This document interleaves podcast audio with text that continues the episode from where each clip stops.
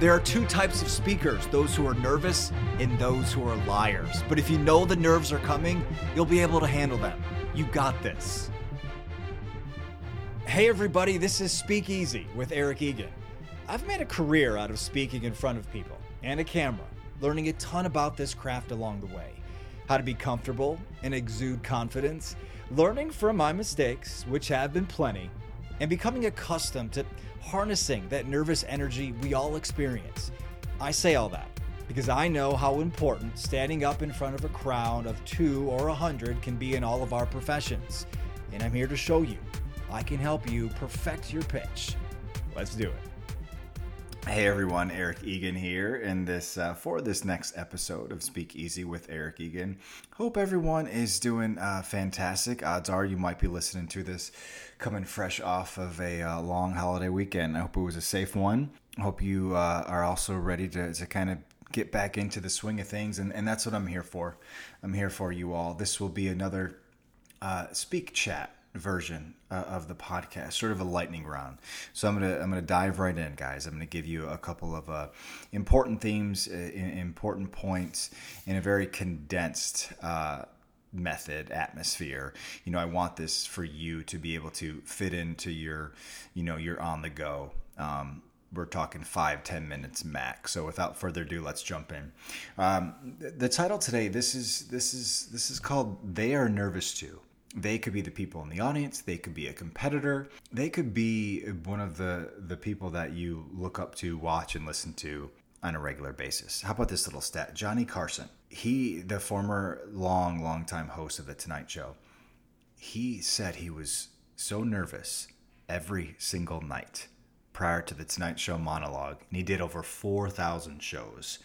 So in some cases, no matter how seasoned we are, the nerves just creep in. And that is a theme of the podcast. But again, I bring it up because I want you guys to be able to recognize them. I want you to know how to handle them. And I'm going to drill it in there. It's extremely normal. So there's comfort in knowing that other people out there experience some of the same things. So when that does come on, don't feel like you're alone. You know, there's strength out there in numbers. So they are nervous too. And by they, again, it could be a competitor. It could be somebody that you're trying to impress. Just don't be too hard on yourself. Number two here, this is also a way to deal with that. A really good method to refocus in the face of fear, in the face of paralyzing fear. It's a bit of tough love, I'm going to be honest with you.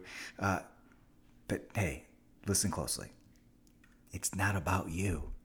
It's not. It's about the message.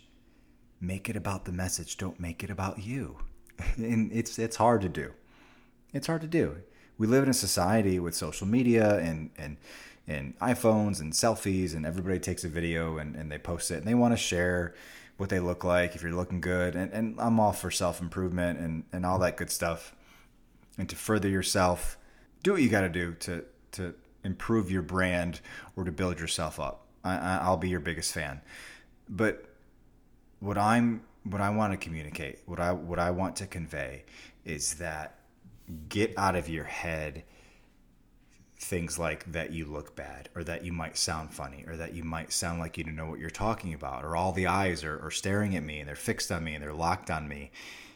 Brush all that aside and think about just the message. Turn all your energy and your focus into being certain that your listener will walk away understanding your message. Direct all that nervous energy into that being your objective. Think about it as in a life or death scenario. And you all won't make it out of that room alive unless those people who came to listen to you, or maybe you're in a friendly debate with somebody in the golf course, or in a mom's group, or you're teaching in class. Make it the most important thing in that moment for you to convey your message. And then you'll forget about all of those other insecurities. If all you're worried about is them understanding you, picking it up, simplify it, make it black and white, condense it into a few bullets, whatever it might be. But if your brain and your focus and your main line of thinking goes to it being about the message and not about you, because you're thinking more about you than they are, I promise you'll succeed and your message will land and everybody wins. All right, I'm going to leave you with this, guys, and this goes along with the first part, that they are nervous too. A little song lyric here from one of my favorite bands, The Killers. How do you know that you're right if you're not nervous anymore? If you're not feeling those nerves, one, you're not human, and I don't believe you. But two, maybe you should be doing something else. Some of the most famous athletes or performers, they hang it up when they don't feel those butterflies or those nerves. How do you know that you're right if you're not nervous anymore? So when you're nervous, it shows that you care. It shows that you are right. And I'm giving you tools and techniques to help you convert that nervous energy into using it as a benefit, as a positive. And I love doing it. I love every minute of it. Thanks, everyone. Appreciate you listening. Remember this as we go. Be confident. Be memorable. Be you. We'll see you next time.